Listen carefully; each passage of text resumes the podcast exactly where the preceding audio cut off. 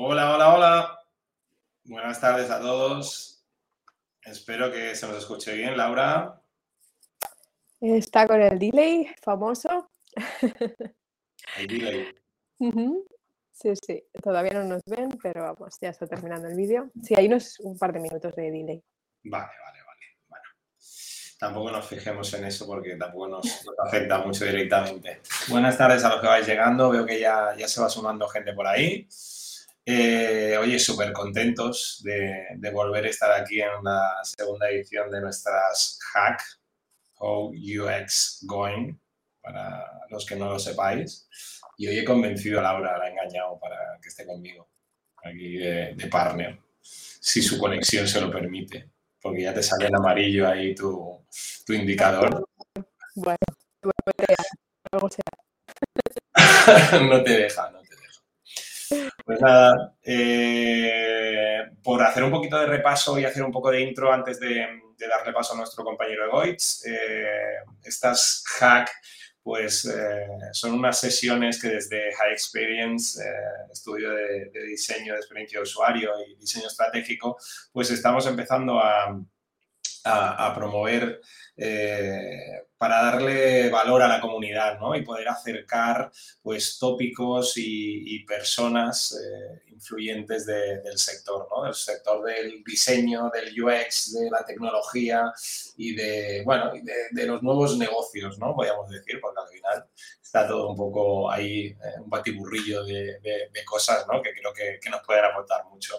Fue súper interesante la charla que nos dio en la pasada edición nuestro compañero Raúl Marín de Neoland. Eh, mil gracias, eh, tanto durante, antes de la charla como durante la charla como post charla. Tuvimos súper buenos comentarios, eh, un montón de gente que se ha descargado la presentación y bueno, oye, que estamos flipando con la buena recepción que está teniendo la hack y bueno, queremos aprovechar este trocito para daros las gracias a todos y todas. Eh, hoy tenemos, además de a Shadow, el gato de Laura. Eh, ah, bueno. Eh, tenemos a Egoitz, Egoitz Tellito de, de IBMX, un buen amigo de la casa porque hace, unos, hace un tiempo estuvo trabajando con nosotros, fue corto pero intenso, y hoy nos, nos viene a hablar sobre un tema muy trendy también y muy importante también para nosotros, ¿no, Laura? Muy, eh, sí, exacto. Sí. Perdón, estoy a la vez mirando el chat, con lo cual eh, todos estos lapsus pueden ser debidos a mi conexión o bien a que estoy mirando al chat. Eh, efectivamente, eh, bueno, no, no, vamos a hablar de ese proyecto todavía que tenemos entre manos, Roberto, pero sí que tiene bastante relación con el tema que vamos a tratar de hoy y es, bueno, también nosotros, aparte de, hacer eh, producto digital, estamos muy interesados en todo lo que tiene que ver con, con empresas con impacto, productos con impacto. Y por nuestra parte, lo que podemos adelantar es que estamos haciendo un proyecto interno en esta línea, utilizando no code. Y bueno, eh, aprovecho para decir que si queréis que hablemos de, todo esto, ¿no? de cómo crear MVPs con no code, de cómo testear de una forma rápida eh, y, ¿por qué no?, de productos con impacto, eh, dejárnoslo en comentarios. Escribís aquí abajo. Es muy youtuber eso, ¿eh? déjalo en comentarios. la campanita, darle a like. Pero bueno, sí, si queréis que hablemos de todo esto, será un placer y además podremos en ese momento quizá enseñaros algo de lo que estamos haciendo y hablaros de nuestra experiencia. Sí, en breve también nos gustaría hacer alguna encuesta también para ver un poquito, ¿no? Eh, ahora mismo estamos decidiendo un poco nosotros los temas sobre los que charlar y, también en base un poco a, las redes de contactos que tenemos, ¿no? Intentando eh, rescatar temas interesantes, pero seguro vamos a hacer pues un poquito el, build eh, en comunidad, ¿no? Y poder hacer alguna encuesta sobre qué tópicos os interesan, ¿no? Sin darle muchas más vueltas al tema, economía circular, diseño circular, voy a ir entrando por aquí al amigo Egoitz ya. Buenas, buenas a todos. Te pongo a ti en grande, tío. Eres el eh, ¿Qué tal estás? Bien, bien, muy bien. Con ganas de, darle caña. Creo que es un tema interesante y para la comunidad de, como decías, ¿no? de UX y de diseño. yo creo que es, espero que, os interese. Sí que los temas que vamos a tratar hoy no, no es lo más ligero, seguramente, así que ir preparando preguntas que, que resolveremos al final, pero bien, bien, con ganas. Muy bien. Eh, pues nada. Ya, os lo ha dicho Goitz, eh, todas las preguntas posibles y, que nos molan, porque además eso es lo después lo que es guay, ¿no? ¿no? el hacer solo el discurso así más unidireccional, sino que haya interacción. Las podéis ir haciendo durante toda la charla, ¿vale? Nosotros las iremos marcando eh, las más interesantes y demás, y al final hacemos recapitulación y, y pues estará encantadísimo seguro de... de, Por supuesto. No, damos más, eh, no te quitamos más tiempo, Egoich. Vamos a ver. Eh, si quieres compartir y te confirmamos a ver si, se ve todo bien y demás. Yo me voy saliendo si queréis para dejar paso a la presentación. Perfecto, ahora nos vemos.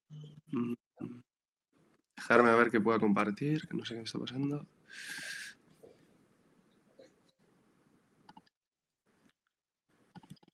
Vale, se, comparte la pantalla entera. A ver, dame un segundo. Mientras tanto, os voy diciendo que durante la charla iremos, ya iremos pasando por aquí el, mensajito, pero os podréis descargar la, presentación, ¿vale? Para aquellos que os interesa tenerla ahí a mano y, y poder eh, refrescar un poquito los conceptos de los que hable hoy. Y también, como ya sabéis, eh, después el, evento queda grabado. Esto también es una pregunta recurrente que Laura seguramente responderá en varias ocasiones, pero el evento queda grabado aquí en el, en el mismo evento. O sea, al final, cuando acaba el evento ya se ve el, vídeo grabado y podréis recuperarlo cuando queráis. Hoy no sé si está teniendo algún problema con compartir pantalla. Eh, vale, ¿me escucháis? Sí, que te, estaba He cambiado de explorador, ya está, ya me deja compartir pantalla. Eh, venga, pues vamos, vamos al tema. Eh, vale. ¿Veis mi pantalla? Sí, veis mi pantalla, ¿verdad? Sí, ahora la comparto por aquí. Ya la tenemos. Vale. perfecto, Egoich, te dejo a ti a, darle caña. Muchas gracias y empezamos. Vamos a ello. Eh, vale, bueno, pues lo primero de todo, quiero dar las gracias al equipo de Hype por, invitarme a, llevar esta segunda sesión de, de las Hack y a todas las personas que, que estéis como, como asistentes de, de, este evento por vuestro tiempo y por, por el interés. Eh, para que entendáis desde dónde voy a enfocar la presentación, yo creo que es interesante que me presente. Entonces, bueno, yo soy Egoich, como, como ya han comentado, y, actualmente trabajo de Product Designer en IBM y mi evolución en el mundo del diseño ha sido desde la parte más estratégica y de negocio hasta la parte más de definición del producto, ¿no? Como, como estoy ahora. Y, en, y entre medias, entre ese tránsito, he pasado por desde la investigación de, diseño a, la teorización también del diseño. Hace, hace, un tiempo estuve trabajando en la Fundación Ellen MacArthur y allí contribuí a, la definición del concepto de, diseño circular y también a, escribir el libro de Circular Design for Fashion, que bueno, lo podéis encontrar en, Amazon si, si, queréis profundizar más y os interesa la industria también de la moda. En la sesión de hoy, algunos de los ejemplos que voy a poner para ilustrar los conceptos teóricos que vamos a ver están vinculados al, al mundo de la moda, eh, aparte de que ha sido por, la industria que, más he estudiado, porque creo que, es una industria que ha estado en el punto de mira durante muchos años por las prácticas y actividades que, ha llevado a cabo, ¿no? muy criticada, y, si la industria de la moda está haciendo un cambio relevante, creo que, el resto de, industrias pues, lo van a tener incluso hasta más fácil. Y bueno, con esto eh, vale, vamos a empezar ya con la sesión. Eso, como decía antes, decir que, es una sesión que, que, bueno, que, me hace especial ilusión darla porque, porque creo que no hay mucha bibliografía ni información respecto al, vínculo entre, entre, el producto digital y, la economía circular. Así que, así que vamos a ello. Como decía, si, tenéis preguntas y dudas, apuntároslas y, al final las vamos viendo, porque hay conceptos que, que quizás eso no, sean, no sean muy, muy fáciles de digerir igual en un primer momento. Eh, la pregunta que traigo hoy es cuál es el rol del producto digital en la economía circular. Yo creo que muchas de las personas que trabajamos en el, en el diseño de experiencia de usuario es algo que, nos planteamos. ¿no? Al final, yo creo que desde nuestra empatía nos apetece contribuir a la economía circular, pero, pero sí que es verdad que no sabemos, tenemos un campo de, acción acotado y no sabemos muy bien por, por dónde entrar. Así que entendiendo que algunos de, de, los asistentes tenéis un background quizás más de sostenibilidad, negocio y demás, y otros más en producto y diseño, y entiendo que la gran mayoría venís desde el diseño, lo primero que vamos a ver va a ser la, la definición de economía circular. Vamos a hacer una definición eh, más o menos breve, pero, pero, que cubra los aspectos más importantes y, esto para que tengamos, em, estemos todos en la misma página y, cuando hablemos de economía circular tengamos en, mente el mismo concepto. Pues bueno, la economía circular, por definición, es, esto que veis aquí. es, un marco de soluciones sistémicas para afrontar retos globales. La parte de las soluciones sistémicas las vamos a ver un poco más adelante y, bueno, y en cuanto a los retos globales, eh, algunos de los retos que, intenta hacer frente pues van desde el cambio climático, la pérdida de biodiversidad, eh, la contaminación, el desperdicio y, bueno, el objetivo principal de, la economía circular es eh, asegurar un, un, crecimiento que beneficie tanto a las empresas como al medio ambiente y a las personas y a, las sociedades. ¿no? no se trata tanto de dejar de consumir, que mm, a veces hay como este error de concepción de que hay que consumir menos y tal. Esto es otro tema ¿no? que, se puede hablar, pero no, no, va tanto por ahí. ¿no? Al final es un modelo económico que lo, que lo que pretende es cambiar la operativa en la que generamos valor y, el, y el, modo en el que nos relacionamos con los productos y, con los servicios. Eh, la idea principal de la, de la economía circular, pues proviene de, como, una alternativa a la economía lineal, que ha sido el modo tradicional en el que, en el que hemos operado en el norte global desde, desde la revolución industrial. La economía lineal se basa principalmente en la extracción de recursos naturales, la producción y fabricación de, productos, el uso de esos productos y finalmente el desechar esos productos. Como seguramente todos ya sabéis, eh, este modelo de economía es altamente extractivo y, contaminante. Y el problema es que no es sostenible en el tiempo porque los recursos que utiliza eh, pues son limitados y, cada vez más escasos. ¿no? Por poner un ejemplo, hoy mismo ha salido un comunicado del CEO de Minimalism, la, marca de, moda, en la que comentaba que, iba a tener que subir los precios de, las prendas ¿no? y que al final se veían obligados a ello porque han incrementado sus gastos de, tanto de logística como de producción.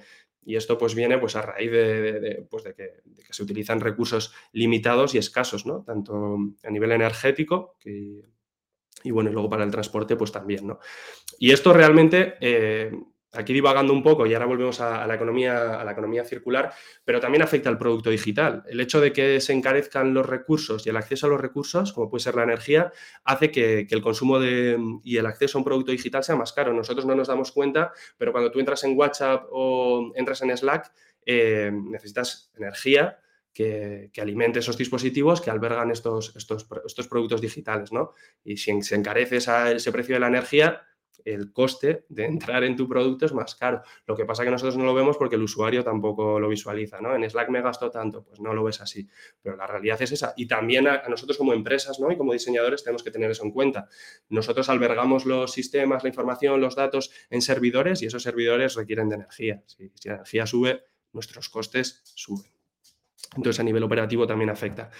Y bueno, como dato curioso también, em, que creo que va muy al hilo de los productos digitales, es que en los últimos años se ha empezado a utilizar el concepto de, minas urbanas. Y las minas urbanas hace, hace, referencia a que gran cantidad de los minerales que en un principio eh, pues se encontraban en el, sur global ¿no? del planeta, pues a día de hoy están en, están en el norte y están en, las, en los países lo que podemos llamar de alguna manera, si es, si es correcto, los países más desarrollados y, se encuentran en nuestros hogares, en nuestras oficinas y principalmente en los productos de, electrónica. Para que os hagáis una idea, eh, un interruptor inteligente tiene, tiene, más de la mitad de, elementos de la tabla periódica en un microchip que es del tamaño de una uña.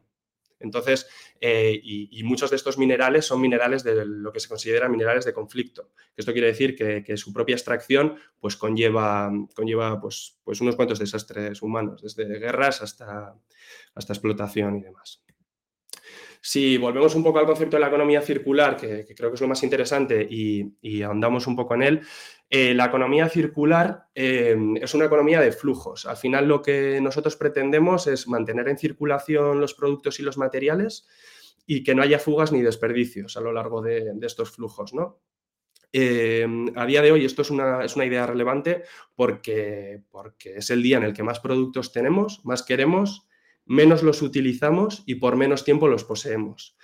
Entonces, eh, bueno, que, pongamos a, circular los productos y los materiales es, una idea que, tenemos que tener en cuenta. Eh, como digo, ahí arriba en, el titular hay tres principios que rigen la economía circular y, el primero de ellos es la eliminación de los residuos y la contaminación. En una economía circular, em, digamos que los modelos de negocio, los productos y los servicios eh, dejan a un lado y eliminan totalmente los residuos y la contaminación. Y muchas veces cuando, cuando pensamos, por ejemplo, en contaminación, nuestra mente yo creo que se va a, la fabricación, ¿no? A chimeneas, pues soltando humo negro y, más como ese tipo de imágenes, ¿no? Que son muy visuales. Y al revés, y cuando pensamos en residuos, pues nos vamos al final de la cadena, ¿no? En, esos residuos que son intratables por la combinación de materiales que se han utilizado y, y porque al final pues acaban quemando y nos imaginamos montañas enormes en vertederos. Pero la realidad es que cuando hablamos también de residuos y de contaminación, hablamos de, aquellos que se generan a lo largo de, la vida de los productos. Por poner un ejemplo, cuando nosotros lavamos la ropa en, en, la lavadora, se desprenden microfibras y que estas acaban en los océanos. Entonces, dependiendo del material con el que se haya generado la ropa, eh, podemos estar, estar desprendiendo materiales sintéticos provenientes de, plásticos, por decir de alguna manera, al océano, con, el impacto que eso conlleva. Entonces es importante que tengamos en cuenta, eh, como decíamos, ¿no? el, inicio de la cadena, el final, pero también el, proceso de uso. Cuando, si pasamos al segundo, al segundo punto, que es mantener, al segundo principio, mantener los productos y los materiales en circulación, aquí en lo que se hace hincapié es en la idea de, extraer el máximo valor de, los productos y, los materiales, exprimir al máximo. ¿no? Entonces, lo que se pretende en este sentido desde la economía circular es aumentar la frecuencia de uso y también la, vida útil, ¿no? el tiempo de vida útil de, los materiales y de los productos. Y finalmente, el principio que creo que, resulta más complejo para, aplicar a para las empresas y, para entenderlo ¿no? a nivel más conceptual, eh, creo que es, el tercero, que es la, regeneración de, la naturaleza. En una economía circular se regenera la naturaleza. Esto quiere decir que ya no nos eh, invertimos tanto nuestro foco y nuestros esfuerzos en hacer menos daño o en, o en reducir el daño o, o incluso compensar el daño, que hacemos al, medio ambiente, sino que enfocamos nuestros esfuerzos en generar mayor riqueza eh, natural y en regenerar y restaurar los, sistemas naturales. Esto quiere decir que, siempre que nosotros intervenimos de alguna manera en, los medios naturales, con nuestra, con nuestra, intervención vamos a generar mayor riqueza. Y, bueno, este es, digamos, un poco el cambio de narrativa con, lo que se ha venido hablando en las últimas décadas de, sostenibilidad, ¿no? que, lo que decía, muchas empresas y, muchos movimientos han ido más a, vamos a reducir el daño, vamos a tratar de, que ese daño se, ejerza, pero de una forma más lenta, ¿no? Y, realmente lo, que pretendemos es generar mayor riqueza. Hemos llegado a un punto en el que, en el que, hay, que hay que generar mayor riqueza natural. Como decía antes, y, si vamos eh, a, la, definición que hablábamos de, economía circular, que al final la economía circular es un marco de, soluciones sistémicas para retos globales, pues eh, tenemos que entender lo que es el pensamiento sistémico, pensar en sistemas y, entenderlos para poder proponer soluciones que, apliquen a escala ¿no? y que se puedan llevar a una escala. La realidad es que mm, el objetivo de la economía circular puede, puede y resulta, yo creo que muchas veces abrumador porque, porque pues, estamos intentando como de redirigir y romper la, inercia del transcurso de la humanidad, como hemos venido operando hasta el día de hoy, sobre todo en las últimas décadas que se ha intensificado más este, este modo de operar. Pero entonces muchas veces no sabemos por dónde empezar, ¿no? Y yo creo que el, pensamiento sistémico lo que nos aporta es la posibilidad de precisamente lo que pongo aquí, de desbloquear y visibilizar la complejidad del mundo a nuestro alrededor, porque esa complejidad existe y, hay que saber entenderla y leerla, pero, pero, con un objetivo muy claro, que es el poder atajarla de, la forma más simple, el que nosotros nos familiaricemos con el pensamiento sistémico, el, fin es que encontremos nichos o, espacios muy concretos eh, que sean estratégicos ¿no? de intervención, donde con el menor esfuerzo posible pues tengamos el, mayor impacto, el mayor impacto posible. Al final lo que tenemos que entender es que en los sistemas todo está interconectado y que cuando, cuando se ejecuta una acción, esta eh, libera y desencadena una repercusión y un impacto en, cadena. ¿no? Al final, yo creo que ayuda mucho esta imagen. Si pensáis en un conjunto de nodos que están vinculados entre ellos, si nosotros intervenimos en uno, en, uno de ellos, este, digamos, que, va a liberar un, impacto en cadena a todos aquellos nodos que están directamente relacionados. Pero a su vez, estos otros nodos están vinculados con otros nodos, a los que también les va a llegar, digamos, el eco o la onda de, este impacto. Entonces, al final, eh, todo está conectado. Para poner un ejemplo muy básico para entender de qué hablamos cuando hablamos del pensamiento sistémico y, de los sistemas, y que no es un ejemplo realmente que, viene a raíz de, una arbitrariedad humana, sino de un proceso orgánico como es la lluvia. ¿no?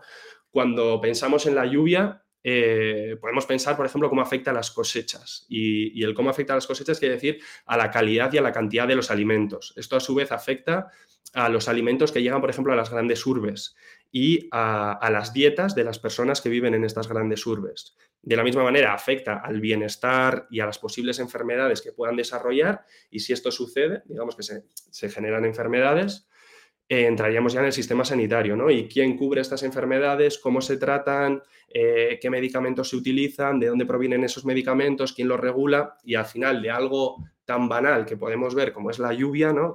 Cuando ves la lluvia pues no te vas a pensar en estas cosas, creo que nadie, así que no, que no me parecería tampoco algo muy razonable, pero bueno, que, la cosa es que lleguemos, ¿no? que nos paremos y nos detengamos a pensar en estas cosas. Y pues llegamos a estos rincones en los que, a simple vista no ves una correlación, pero la correlación existe, ¿no? Y lo mismo, esto simplemente era un ejemplo, pero si pensamos en la lluvia, también podemos pensar en cómo la lluvia afecta a, la calidad del aire o sí, por al final si, no llueve, pues no se limpia el ambiente y, se genera una mayor concentración de contaminación. Y esto, al final, eh, eh, el, impacto que tiene, ¿no? Y el impacto que tiene a nivel social, el impacto que tiene a nivel económico e incluso político, porque al final que se pongan restricciones para entrar en, las ciudades, eh, a intentar restringir el acceso de vehículos y demás, podríamos al final hacer una correlación con, la escasez de lluvia, por ejemplo, que no es única y, excluyente, ¿no? pero podría estar. Entonces es que, empecemos a pensar de dónde vienen los problemas y para poder atajar realmente eh, en los puntos más estratégicos. Si vamos a un, espectro más, más práctico, para nosotros como diseñadores del pensamiento sistémico, eh, yo creo que lo lógico es, empezar por, por, el individuo, ¿no? por, por las personas, que lo que nosotros hacemos es, y que, es nuestra disciplina se basa en ello, en diseñar pensando en las personas, pues cabría empezar, como venimos haciendo desde, desde hace años, pues empezar el estudio y el análisis y la investigación por las personas, entendiendo pues, sus miedos, frustraciones, aspiraciones y demás, ¿no? Después de analizar a las personas, pasaríamos al contexto, porque al final las personas no viven aisladas, viven en contextos y, por ejemplo, aquí ya nos encontraríamos el nivel formativo de, esa persona en base a las oportunidades de formación que ha tenido, en base a su contexto. Nos encontraríamos el acceso a las tecnologías o a las comunicaciones, otra vez, en base a su contexto, a las oportunidades profesionales y su capacidad adquisitiva. Eh, bueno, a las convivientes eh, con los que se relaciona, a las diferentes comunidades en las que, en las que interviene e incluso en su entorno, ¿no? Si es rural, si es urbano, al final todo está, viene determinado por un contexto. Entonces, que, pasemos del análisis específicamente y anecdóticamente del individuo al contexto es importante. Y luego ya si pasamos a un, punto más allá, sería ya el análisis de los sistemas, ¿no? Y el análisis del sistema ya viene eh, ideas más, abstractas, igual más complejas, como puede ser la política, la economía, el medio ambiente, la cultura, e incluso dependiendo del país o la cultura, la religión también podría ser, ¿no? Entonces, lo que es importante aquí es que entendamos que un sistema alberga un conjunto de contextos y un contexto alberga un conjunto de personas, ¿no? Em, la idea como diseñadores es que hagamos un zoom in en, la intimidad y, en, lo anecdótico del usuario, de la persona en concreta, y hagamos un zoom out para entender realmente el contexto y el, sistema, ¿no? que vayamos desde tanto hacia atrás como, hacia adelante en este sentido. Al final, em, la ambición del pensamiento sistémico, pues, pues como, como decíamos antes, ¿no? sería pues entender el mundo al completo, todas las correlaciones, pero, pero esto no es práctico. Entonces, como diseñadores, yo creo que lo que deberíamos aspirar es a entender por lo menos todos aquellos y visibilizar todos aquellos rincones por los que transcurre y, se sucede nuestro producto o nuestro servicio. A mí algo que me gusta del, pensamiento sistémico, eh, desde el punto de vista del diseño, es que rompe un poco con con esa ilusión de que diseñamos para, un único usuario. Al final, aunque el producto o el servicio lo vaya a utilizar un único usuario, como decíamos antes en esa imagen de los nodos, eso tiene un impacto más allá, de incluso en las personas que no son usuarias. ¿no? Entonces yo creo que, es importante que, tengamos esto en cuenta y que, al final nuestro diseño trasciende mucho más allá del usuario.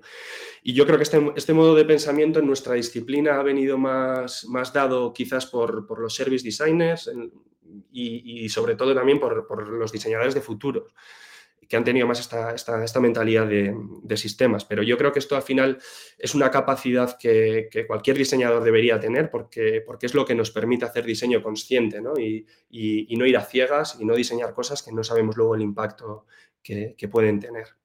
Entonces yo creo que si queremos hacer un diseño consciente y que genere un impacto deliberado, eh, desde, da igual el punto del diseño que nosotros cubramos, creo que es necesario que desarrollemos el, pensamiento sistémico.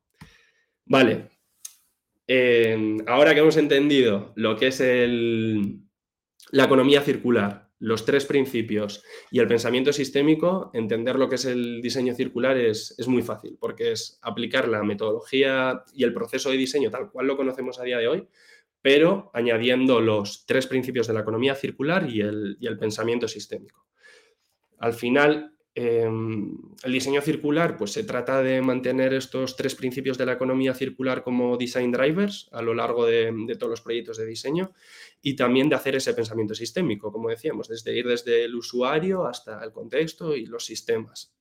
Al final, para poder tomar decisiones de diseño informadas, ¿no? Estamos constantemente y a diario tomando decisiones de diseño, la idea es que, que las tomemos de forma informada. Y, un punto importante para entender bien el, diseño circular es que esto no va de elegir uno de los principios y casarnos con él y abogar por uno, ¿no? Esto va de, que los tres principios tienen que estar, tienen que estar representados en, el proceso de diseño en, todo momento, de forma simultánea. Eh, vale, vamos a profundizar un pelín más en, el diseño circular y, para ello me gustaría desmitificar tres concepciones que, son erróneas y, que creo que son bastante comunes y, poner en valor otras tres verdades de, lo que es el diseño circular. El primer, el primer mito podríamos decir que es que todo va de reciclar y lógicamente el reciclar es una parte indispensable del diseño, del diseño circular, hacer que los productos sean reciclables y demás, pero, pero, pero antes de, que, de llegar al reciclaje hay varios flujos que se tienen que dar previamente, ¿no? Como hablábamos antes, eh, esto va de flujos y es una economía de flujos. Entonces, tiene que haber otros procesos como puede ser la reventa, el arreglo o la remanufacturación antes de, de entrar aquí. ¿Y esto por qué? Pues porque cuando nosotros reciclamos algo, lo estamos reduciendo sus materiales a su mínima expresión. Y a la hora de producir algo, estamos invirtiendo no solo recursos, sino también creatividad y labor humana, ¿no? esfuerzo y trabajo humano. Entonces, si nosotros reducimos a la mínima expresión esos materiales, eh, estaríamos perdiendo tanto la creatividad como esa labor humana que se ha hecho previamente. Y parte de los recursos también se pierde al, reciclar. A mí me gusta pensar, y, creo que es el foro para hacerlo, eh, cuando hablamos de reciclar, eh, yo en la, disciplina del diseño lo, lo, vinculo al diseño visual o el diseño más estético, ¿no? Creo que es algo que, el ciudadano de a pie está, está, como más acostumbrado a escuchar sobre ello y, lo entiende fácilmente y es algo imprescindible, pero, pero, bueno, digamos que es como la última de las etapas, ¿no? Cuando nosotros pasamos al diseño estético, diseño visual, previamente hemos pasado por unos procesos de diseño, de, razonamiento, de investigación, etcétera, de conceptualización y demás, que, nos posibilitan ya al final, como, última capa, el llegar al diseño visual, ¿no? Pues esto sería lo mismo. Antes de llegar al reciclaje hay como varios procesos y varios flujos que, por los que hay que pasar. Entonces es importante, pero sabiendo cuál es su posición. Si pasamos al siguiente mito, pues la idea de que hay que hacer los productos físicamente duraderos, esto viene también muy, mucho por el tema de la obsolescencia programada, ¿no? que, ha sido muy, algo que ha dado mucho que hablar en, los últimos años. Y la realidad es que, lógicamente, hay que hacer los productos físicamente duraderos y esto es súper importante, pero los esfuerzos también deben ir dirigidos a hacer los productos emocionalmente duraderos. Esto quiere decir que el que nosotros aseguremos que un producto, que la frecuencia de uso de un producto sea mayor, vendrá también por, porque aseguremos que, el usuario genere un vínculo emocional con, ese producto. Si el usuario lo hace, pues seguramente utilizará ese producto con mayor frecuencia y le dará, le dará una vida mayor, un tiempo de vida útil mayor. Y finalmente, el último de los mitos es que todo va de diseñar productos físicos. Y bueno, como sabéis todos vosotros, aquí no, no voy a, meterme demasiado, también se diseñan pues, servicios, negocios, canales, sistemas, hay muchas otras cosas que, hay que diseñarlas y que, que son imprescindibles para, para, luego también, lógicamente, diseñar productos físicos. Eh, tres verdades, pues bueno, que es un proceso iterativo, al final el diseño circular está tratando de, consolidarse pero, pero claro, esto es un proceso y, va poco a poco y requiere de experimentación. Y, creo que tampoco nunca se va a llegar un momento en el que se elimine la experimentación del proceso. Siempre va a haber mejores maneras de aplicarlo y, nuevos métodos y maneras de hacerlo. Luego, ¿qué es colaborativo e interdisciplinario?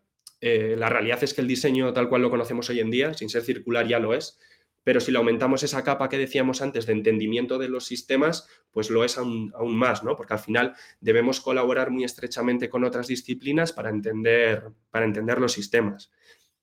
De dónde vienen los productos, los recursos, hacia dónde van, cómo se podrían reutilizar. Entonces requiere para, para digamos, idear estas soluciones a gran escala, necesitamos de una colaboración todavía mayor. Y finalmente es un proceso continuo. Como decía antes, eh, los sistemas no dejan de evolucionar. Entonces, el diseño circular no es algo que tú lo aplicas, das con una solución acorde al diseño circular y ya está. No, no, esto es, es un proceso vivo que hay que andar constantemente eh, poniéndolo en marcha, porque al igual que el sistema va evolucionando, eh, nuestras soluciones pues tienen que ir evolucionando con ellas. ¿no? bueno, lógico. Entonces, eh, con esto que hemos visto, que hemos visto lo que es la economía circular, lo que es el pensamiento sistémico y finalmente lo que es eh, como el, diseño circular une estos dos conceptos y lo que es el diseño circular, ¿creéis que un producto digital puede ser circular? Si, os animáis a escribir por el chat, yo no lo puedo ver, pero, pero escribirlo que, luego me gustaría echarle un ojo. Y luego, si no, en las preguntas también lo, podemos ver. Y, y si contestáis, escribir por qué. ¿Por qué creéis que puede ser o no ser eh, un, producto, digital circular? Vale, bueno, voy a daros yo la respuesta. Y, la mala noticia es que traigo también buenas noticias hoy. ¿eh? Pero bueno, la mala noticia es que, teóricamente no puede ser. Y, esto es porque, como decíamos antes, un producto digital eh, en principio no puede asegurar que se, haya, que se haya diseñado en base a, los tres principios de la economía circular. Ahora vamos a ver Ahora vamos a ver por qué, ¿no?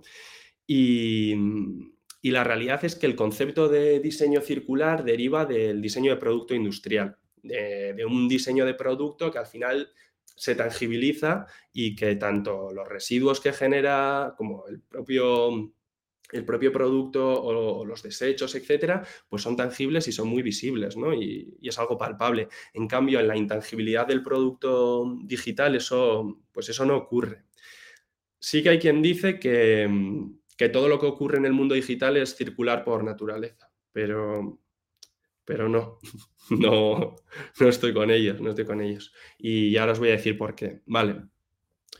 Em, como decíamos antes, hay tres principios, ¿no? El primero que es em, eh, eliminar los residuos y la contaminación. Si nosotros pensamos en un producto digital, y, no pensamos en el soporte donde se alberga ese producto digital, como puede ser un ordenador, un móvil, etcétera, podríamos pensar que, no, genera, que no genera residuos, ¿no?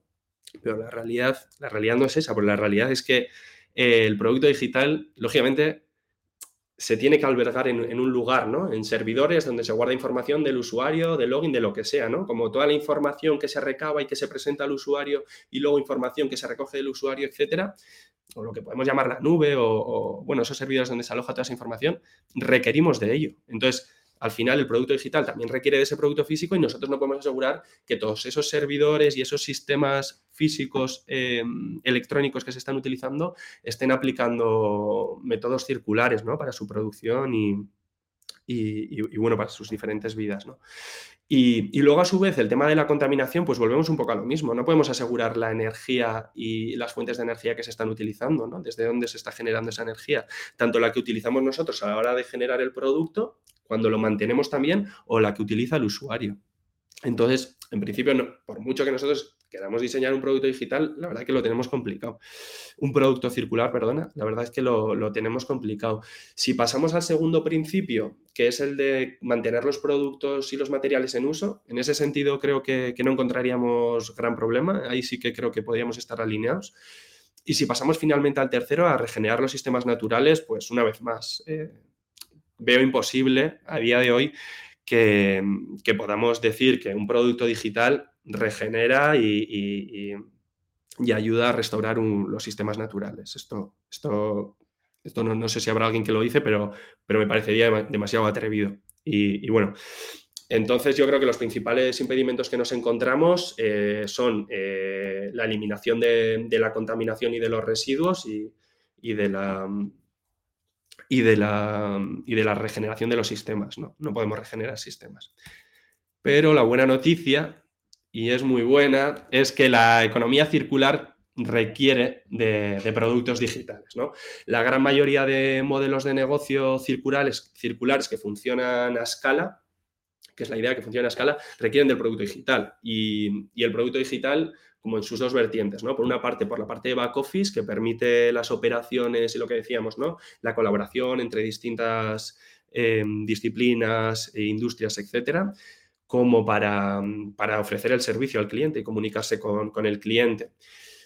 Eh, la economía circular, lógicamente, se está viendo acelerada por las, por las tecnologías digitales y, las tecnologías digitales están desbloqueando, están desbloqueando muchas oportunidades, entre ellas Em, eh, la innovación en materiales, la facilitación de la, conectividad y la trazabilidad y la provisión de plataformas para acceder a productos de, forma circular. En esta sesión un poco más adelante vamos a ver algunos ejemplos de, estos tres puntos que os comento.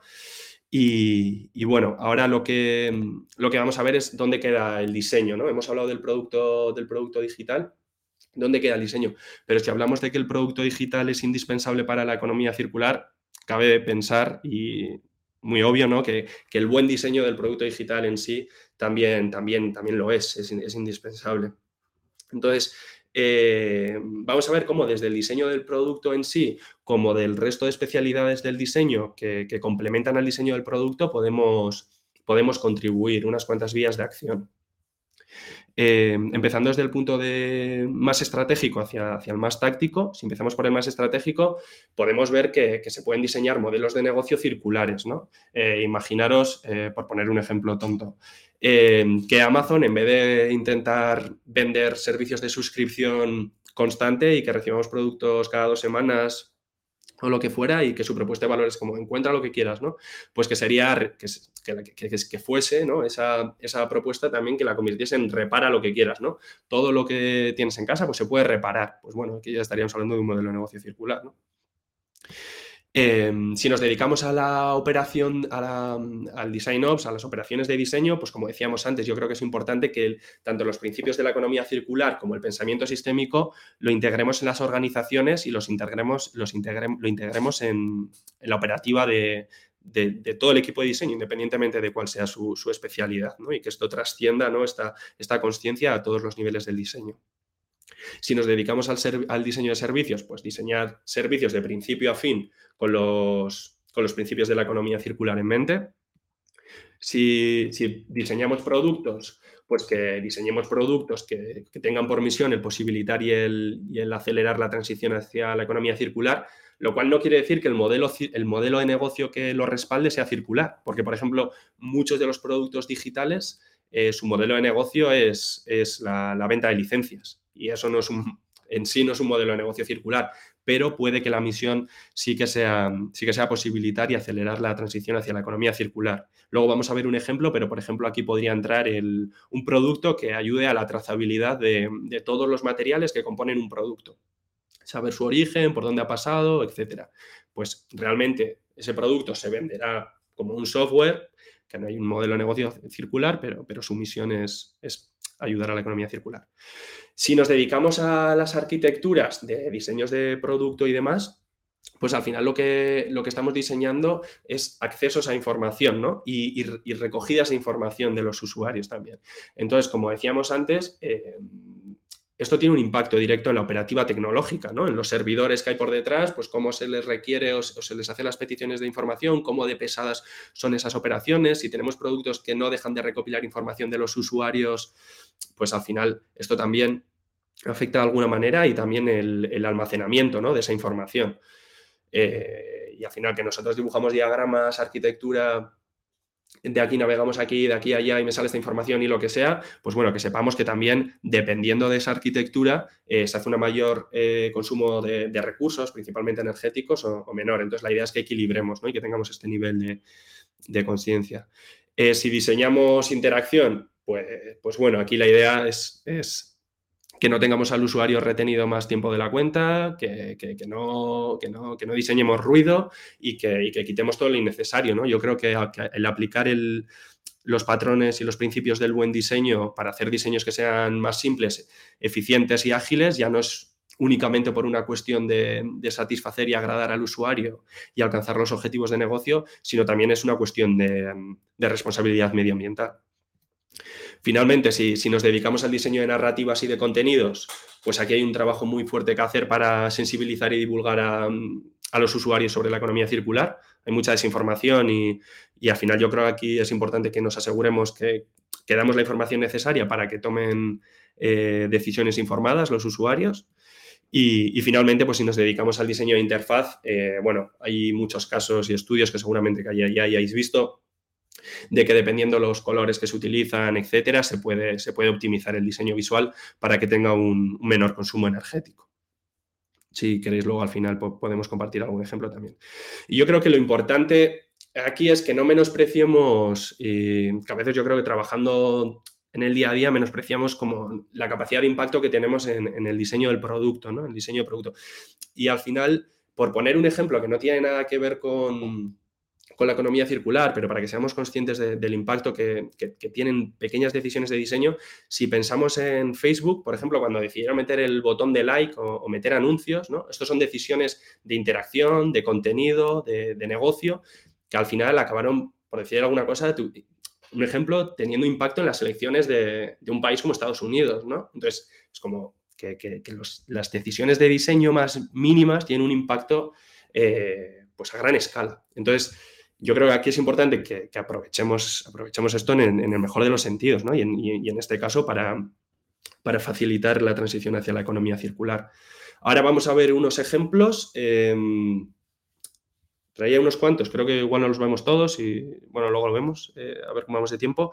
Y los vamos a enfocar, son eh, ejemplos de producto digital eh, vinculados a la economía circular y, los voy a enfocar desde un punto de vista de negocio, porque siempre me interesa, siempre ver cómo el diseño contribuye, contribuye al negocio.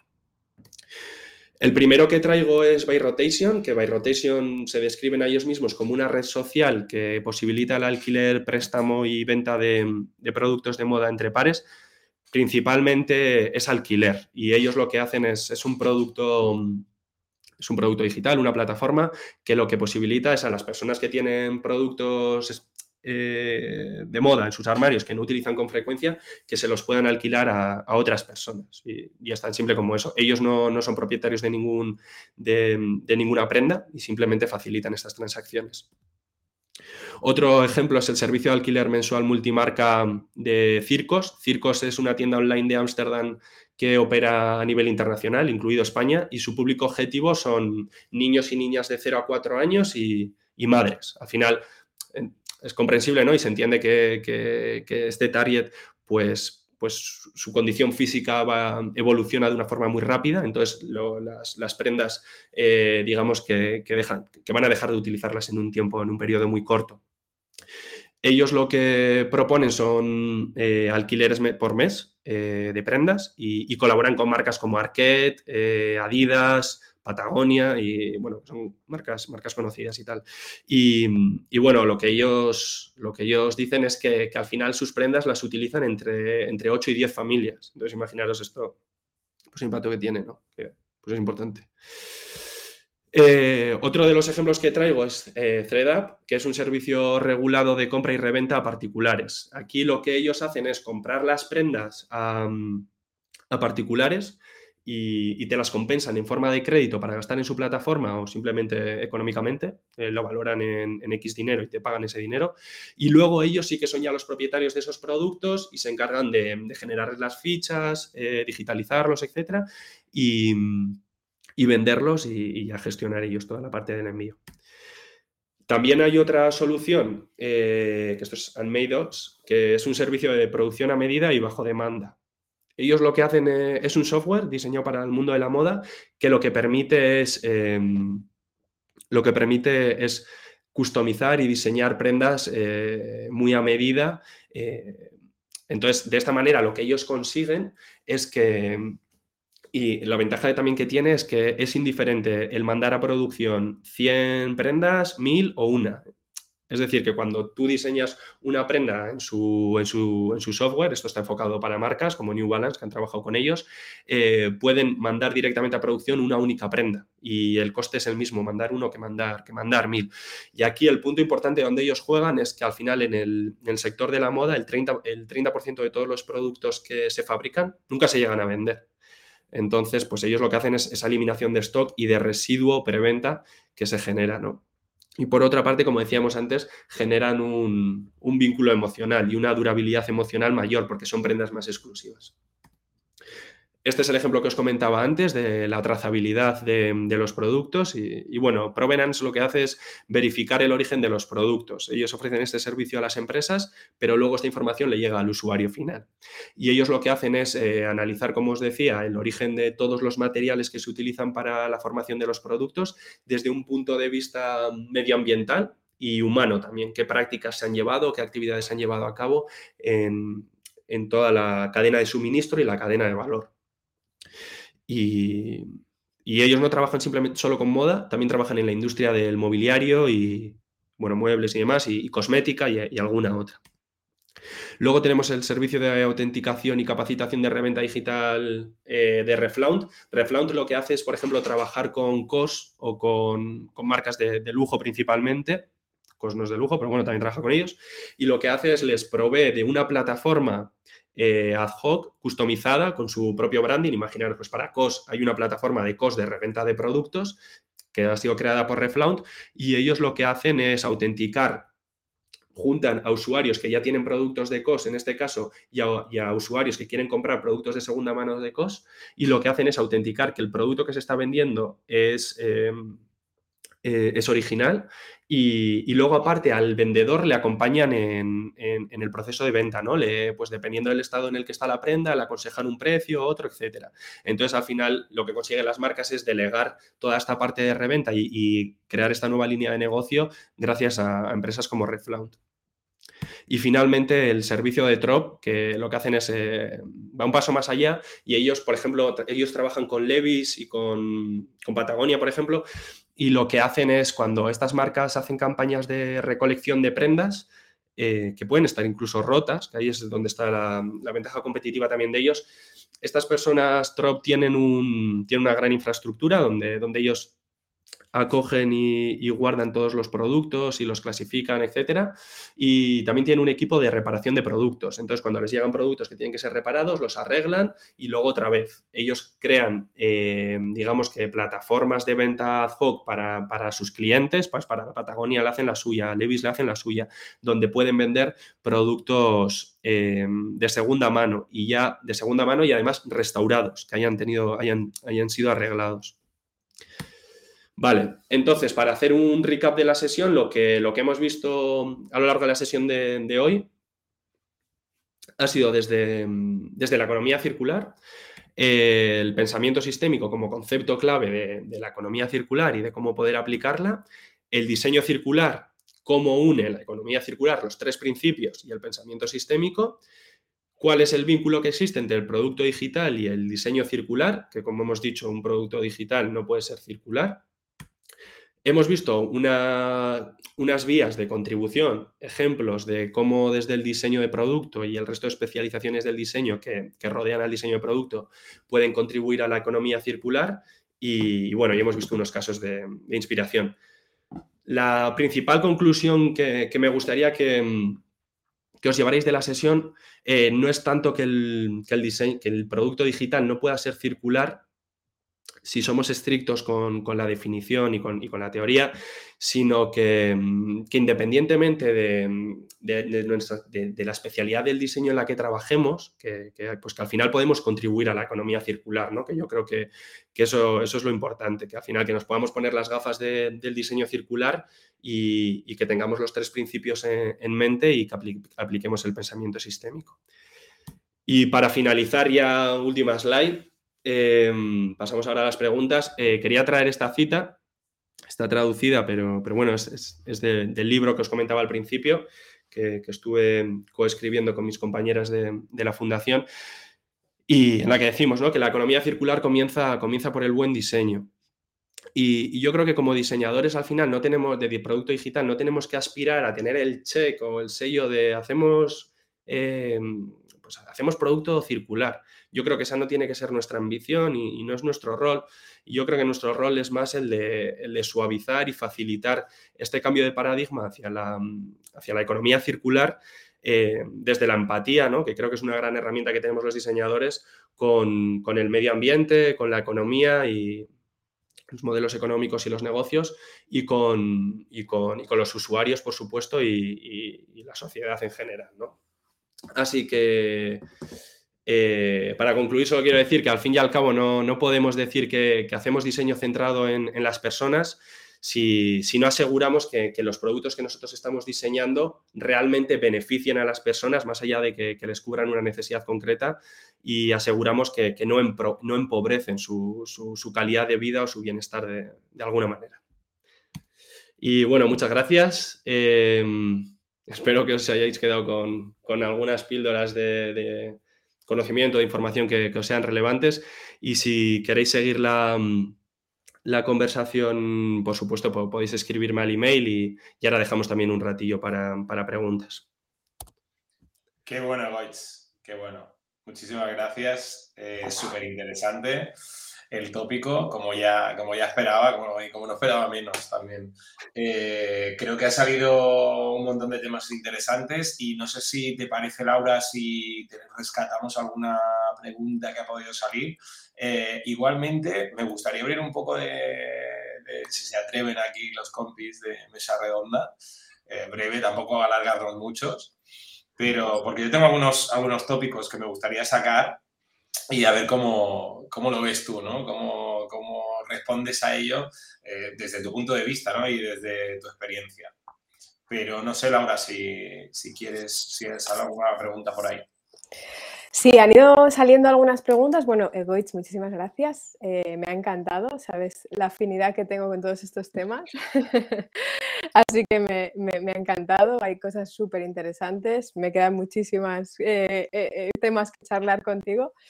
Eh, y a lo largo de la sesión han ido saliendo algunas preguntas, las primeras de nuestro compañero Raúl Plaza, te la voy a ir trasladando, ¿vale? Y nos dice, ah, ¿el producto digital puede ser circular de una manera indirecta como potenciador de buenas prácticas? Creo que esto lo hemos visto después, pero si quieres, coméntalo.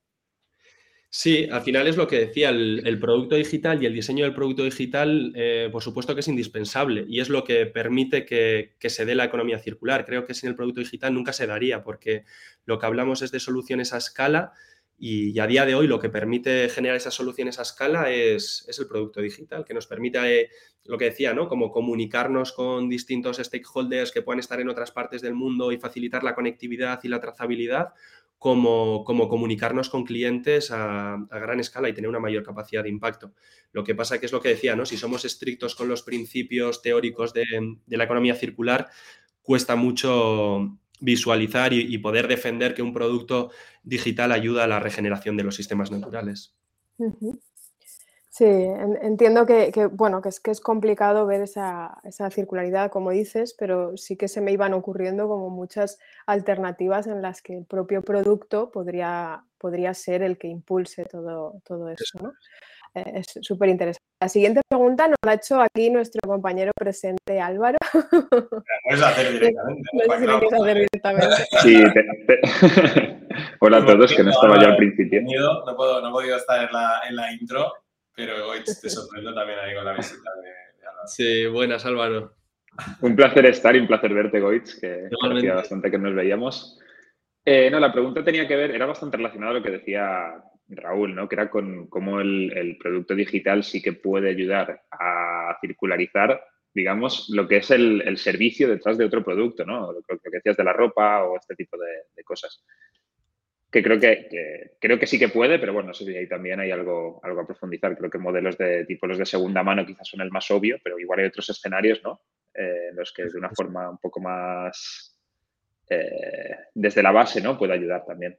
Eso es. Sí, sí. Por ejemplo, el, caso que ponía, ¿no? De la trazabilidad de los, de los materiales. También hay otra, marca, otra empresa que se llama E.ON, que no la ha metido, por no avasallar aquí ejemplos, pero ellos lo que hacen es meten en las prendas, en la, colaboran también con marcas de moda y lo que hacen es meter en las etiquetas de las prendas que van cosidas por el interior un código QR en el que el propio usuario también escanea, escanea el código y le sale también toda la información del origen. Eso realmente es un producto digital. El producto digital eh, en sí, pues otra vez, ¿no? No, no, no, es en sí una propuesta de valor eh, circular, pero ayuda y posibilita que empresas puedan llevar a cabo eh, pues su misión para contribuir a la economía circular, está claro. Y, y, además que aumenta esa transparencia, ¿no? Que al final yo creo que cuando hablamos de economía circular, la transparencia es, es, algo que, va intrínseco. Si, si, no hay, si, no hay, si no hay transparencia y no hay visibilidad de lo que ocurre detrás de los sistemas y son cajas negras que, que no vemos lo que está sucediendo en la cadena de suministro y en la cadena de valor, nunca podríamos estar estar hablando de economía circular y, la, digitalización y el producto digital es lo que posibilita que se transfiera esta información. Y, bueno, y ahora no me, voy a meter en ese ajo ya, pero con los temas de blockchain y, de nuevas tecnologías también, eh, para este tema de trazabilidad eh, se están haciendo avances bastante, bastante importantes. Sí, al final hay que ver, yo creo, el producto digital como el medio y no el fin, ¿no? Al final creo que es la herramienta que, nos posibilita, ¿no? El hecho de, poder crear soluciones, iniciativas eh, circulares, ¿no? Y hacerlas posible, ¿no? Al final, pues, eh, no sé, ¿no? Eh, si pensamos en servicializar los productos, ¿no? Como puede ser, pues yo qué sé, el, el vehículo, ¿no? Y Uber o que claro, después ahí va mi pregunta ¿eh? de, la consistencia de la propuesta de valor circular o, dijésemos respetuosa con el medio ambiente, ¿no? De muchas cosas que dicen serlo. Pero por ejemplo, ¿no? Al final, eh, una aplicación eh, como puede ser la de Uber, te permite ¿no? que, un que se vendan tal vez menos coches ¿no? y que la vida útil de los coches sea mayor, ¿no? porque al final eh, lo está usando, un, único coche lo está usando un montón de personas. ¿no? Para mí eso es un poco el resumen con un ejemplo, corrígeme si me equivoco, ¿no? de, cómo los productos digitales pueden ayudar a, la economía circular. ¿no?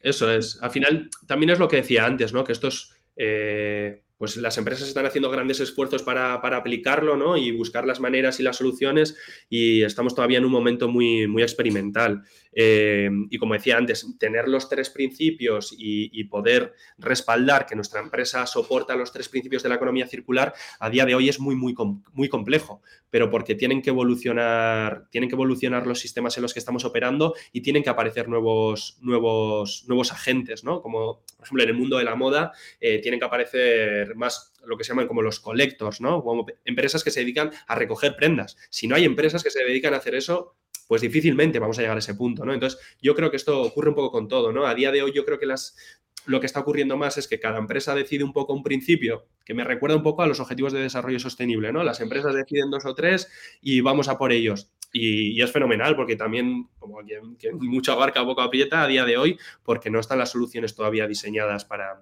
poder abarcarlo todo. Entonces, a mí como punto de inicio me parece que es algo a poner en valor, ¿no? Y que no menosprecia el trabajo que están haciendo las empresas. Y lógicamente el caso de Uber es, es, un, es un caso. Lo que pasa que claro, si somos puristas con, las definiciones y tal, pues el, hecho de dar el check a esto es circular, tal, pues ahí tendríamos, tendríamos complicaciones, pero que lógicamente se están haciendo avances y, que son muy relevantes, está claro. Muy bien. Oye, aprovecho un silencio segundo para dar paso a Eric por aquí, a otro de nuestros compañeros. Buenas, Eric. Hola. que creo que está bien, ¿no? Y me ha dicho que, tenía por ahí alguna cosita, alguna pregunta que aportar y que mejor que hacerla en directo. Pero Laura, sigue y, después... Eh, sí, bueno, preguntas. Eh, no, no, hay más preguntas en el chat, pero sí que ha habido eh, bueno, una aportación de Miguel que nos dice lo siguiente, ¿no? la peor parte de los productos digitales es que están llevando a la economía a un grado de complejidad tecnológica muy grande y ello conlleva muchos problemas como la exclusión de personas sin acceso a la tecnología, el excesivo consumo de energía, etc. Eh, por lo que totalmente de acuerdo contigo, Egoitz nos dice de circular tiene poco. Y perdóname porque él mismo nos hacía otra aportación y ya sabes porque está un poco ligada. Em, también que, el, diseño sirve como capacitador para la economía digital, eh, circular, perdón, pero eh, solo si se hace desde una perspectiva de accesibilidad o inclusión. Creo que, son dos debates mm, diferentes pero complementarios ¿no? Eh, en este caso. Sí no, no, he querido entrar mucho en el tema. En el libro que os comentaba sí que aparece más información respecto a esto. Y, lógicamente, ¿no? cuando hablaba también de analizar los contextos, eh, de hecho uno de los ejemplos que ponía era el acceso a las tecnologías y a las comunicaciones, ¿no? que esto viene muy determinado y eso es, y si no tenemos en cuenta estos contextos, estamos prohibiendo sí, estamos haciendo productos que son, digamos, prohibitivos para ciertas personas, ¿no? que, no, tienen esa, capacidad de acceso.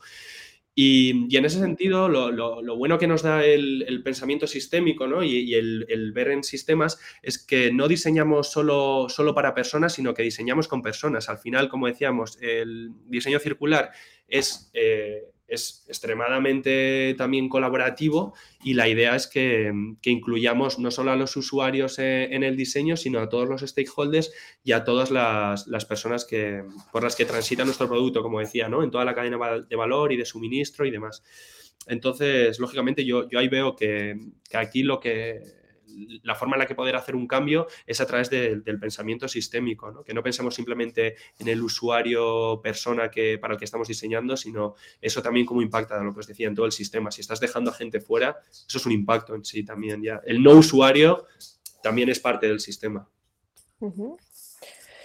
Súper interesante. Hay una pregunta más, ¿eh, Lau? Sí, lo acabo de ver. Eh, Jesús Barcelona eh, nos dice cómo se integra el pensamiento sistemático, eh, eh, perdón, sistémico en la fase de research o está implícitamente dentro de un sistema de diseño a la hora de investigar a los usuarios de un producto. vale, como os decía, Como os decía antes, yo creo que el, diseño circular no es algo que, se, que, que se hace en un momento dado para llegar a un producto circular o un servicio circular y ya darlo por finalizado. Es un proceso vivo y, yo creo que el, el pensamiento sistémico es algo que se tiene que aplicar en, todas las fases del diseño, ¿no? Como se hace con la investigación, desde la investigación explorativa, eh, la generativa y la evaluativa, ¿no? Al final yo creo que con el, pensamiento sistémico y con los tres principios del diseño de la economía circular en mente deberíamos hacer lo mismo. Cuando analizamos a un usuario, hablamos con stakeholders, entendemos la complejidad del proyecto, las necesidades y demás, eh, también sería hacer ese zoom out y analizar de eso, cuál es el contexto del usuario para el que diseñamos, cuáles son las realidades, cuáles son los diferentes sistemas que intervienen, en dónde va a vivir nuestro producto, ¿no? En, qué, en, qué, en qué realidad va, a residir nuestro producto. Yo creo que es importante que eso lo hagamos. Y luego, tanto en la, fase, yo creo que lo que decíamos, ¿no? Eh, generativa es muy importante, porque al final, si no, si no, entendemos el sistema completo, no sabemos cuál es el punto de acción estratégico, el nicho de acción estratégico. Hay puntos que son muy, muy estratégicos y que con un mínimo esfuerzo, lo que decía, generas un gran impacto y otros que al final pueden parecer los más obvios, que, pero si vas a resolver ahí el problema, realmente ahí no es la raíz del problema y estás resolviendo algo de forma muy anecdótica y que no tiene un gran impacto. Entonces, en la parte generativa también, y luego lo que decía, y en la parte evaluativa también, porque al final los sistemas siguen evolucionando constantemente y tenemos que evaluar si nuestra solución se está adaptando con la evolución del sistema o se está quedando obsoleta y la tenemos que, que rediseñar. Entonces, para mí, eh, la parte del pensamiento sistémico es un proceso de investigación que, se, se, tiene que ver eh, integrado en las, tres fases de en las tres fases de investigación, en los tres procesos. Pues por ahora no hay más, más preguntas. No sé si Roberto, tú querías... Que no, me ¿eh? Eric y Álvaro, que yo tengo por aquí mis, eh, mis aportaciones, pero las dejo para, el final, o si no, cuando, cuando el momento sí se coincide con Eric o Álvaro el, tópico. Bueno, eh, voy yo, ¿vale, Álvaro? ¿Me dejas? Tú primero, tú primero. Eh, lo, primero, un placer, Egoitz, volver a verte y, gracias por, la charla que, que sí que es verdad que la economía circular a lo mejor sí que es un tema que, que se escucha bastante, ¿no? Pero no, no lo ligamos tanto a la, al ámbito del diseño y es súper interesante que hayas, que hayas acercado estos, estos dos campos. A mí me ha quedado claro que no se pueden diseñar, que el producto digital no puede ser circular, ¿no? Pero ha habido, al principio de la charla ponías un ejemplo, ¿no? Cada vez que, que utilizamos el Slack hay un, eh, hay un impacto en medio ambiente, ¿no? Que si se pudiera calcular, pues estaríamos viendo cada vez que que hacemos uso de un producto digital cuando estamos impactando.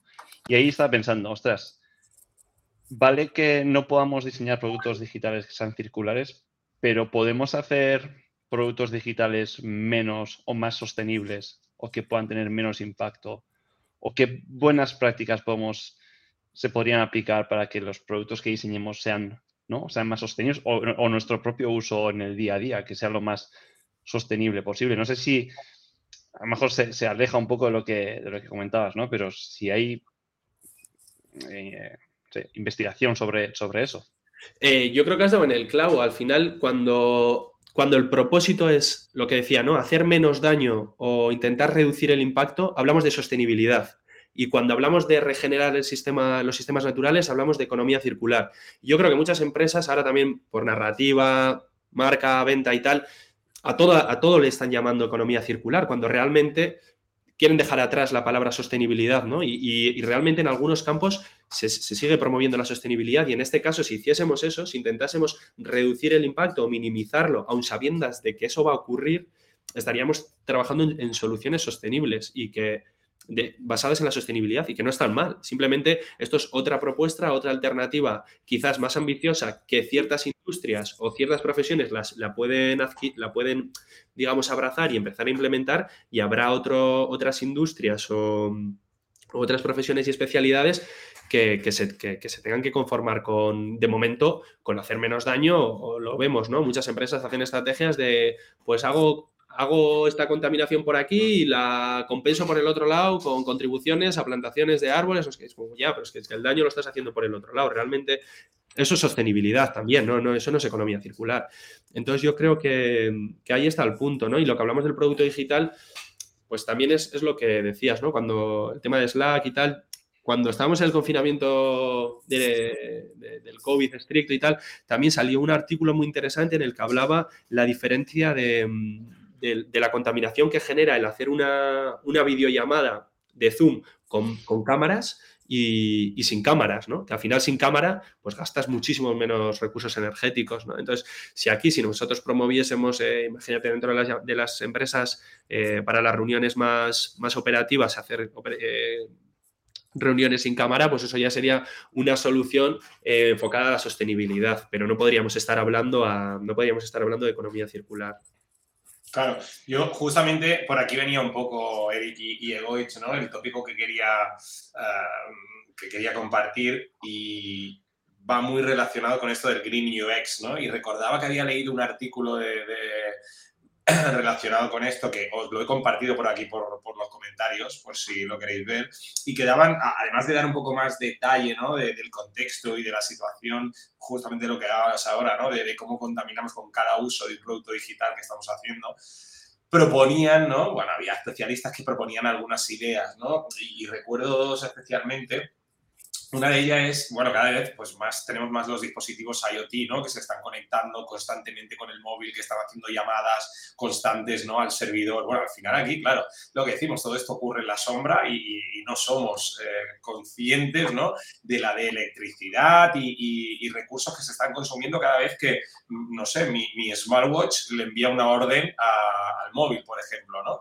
Eh, entonces, bueno, una de esas maneras, ¿no? De, optimizar eh, impacto pues era reduciendo las llamadas, por ejemplo, ¿no? entre dispositivos, eh, pues que fueran cada 15 minutos en lugar de que fuera cada minuto o que fuera cada 30, dependiendo de, lógicamente, ¿no? de la funcionalidad que, que, estemos trabajando. Y, otra de las ideas también era todo el tema del almacenamiento de contenido, ¿no? o sea, el reducir que un software pueda almacenar millones y millones de fotos o de lo típico, es que no quiero borrar fotos. Bueno, claro, pues por cada foto que estás guardando en un servidor, servidor, ese servidor está consumiendo más y, bueno, pues todo esto es una rueda, ¿no? Que impacta eh, directamente en el, pues medio ambiente y en cómo nosotros eh, influimos en ello, ¿no? Así que, bueno, hay muchas ideas por aquí también, ¿no? Comentaban, dar ideas de cómo optimizar de eficiencia en el diseño de interfaces, ¿no? O sea, entiendo que hay diseño UI en, sí mismo, pues lógicamente, tú ya lo decías antes, ¿no? Temas de colores, temas de, no sé, reducir las llamadas a APIs o reducir llamadas a, optimizar componentes, no sé, ¿no? Aquí no, no, domino mucho el tema, pero entiendo que, debe haber formas, ¿no? De poquito a poquito, ¿no? Ir, ir optimizando y si son servicios o productos que usan millones y millones de personas, pues realmente tener un impacto grande, ¿no?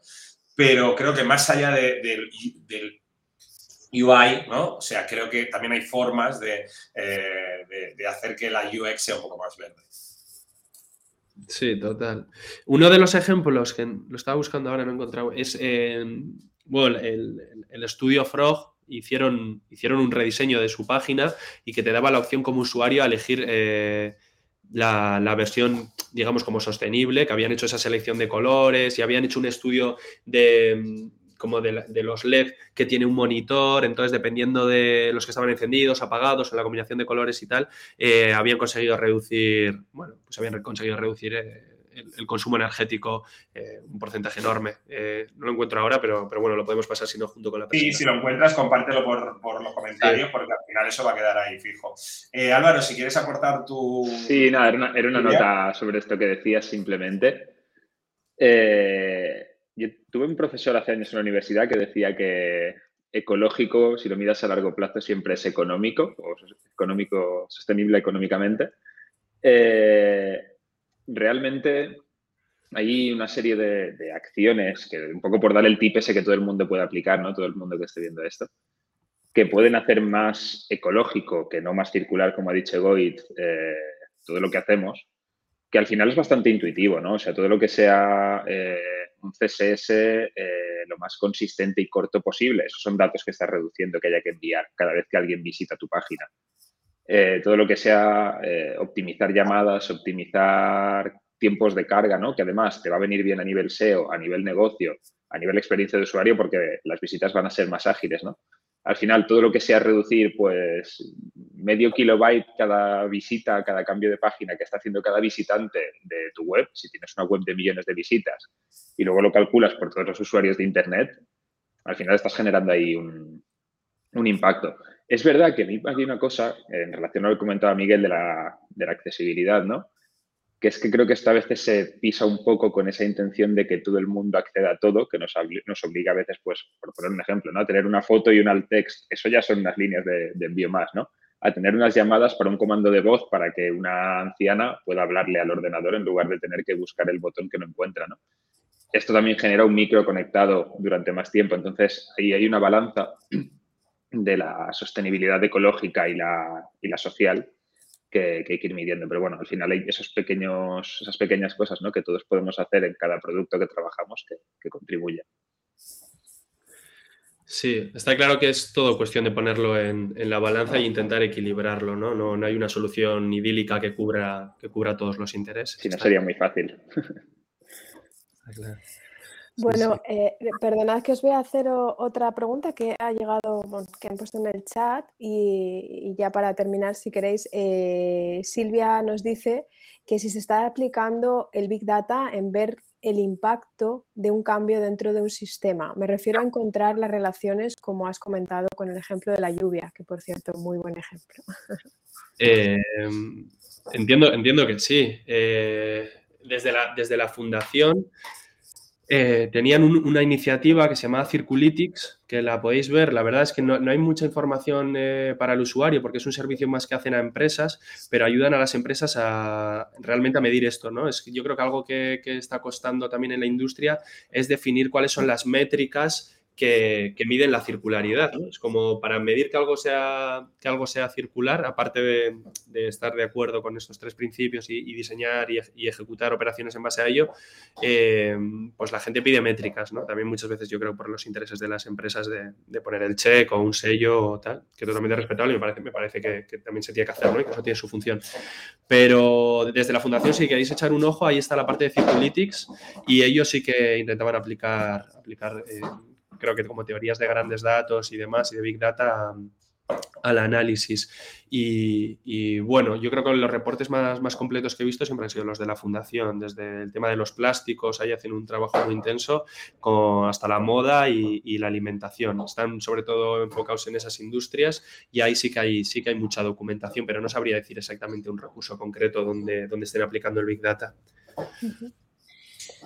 Muy bien, Egoitz. Eh, temazo. Eh, muchas gracias por, tu tiempo, por tu dedicación, por tu interés y nada, gracias también a toda la gente que ha estado conectada en directo, la que va a ver también en, diferido. Y nada, seguimos por aquí. Eh, os dejamos por aquí un enlace con eh, el, apartado de nuestra web donde podéis descargar la presentación que hemos visto con Egoids. Aquí permanecerá el vídeo para que lo podáis ver cuando queráis. Y nada, que también en nuestra web, en highexperience.es, vais a poder eh, ver cuáles van a ser las próximas hacks, que la próxima va a ser, ya, con, ya está planificada, ¿verdad, Laura? Con, con Ruth de la Torre. De, Otro temazo. Otro temazo. Estaba por aquí, además, Ruth de espectadora que ha comentado antes. Sí, está por aquí, un, saludo, Ruth. Sí, sí. Narrativa UX. Eh, Para conectarlo todo.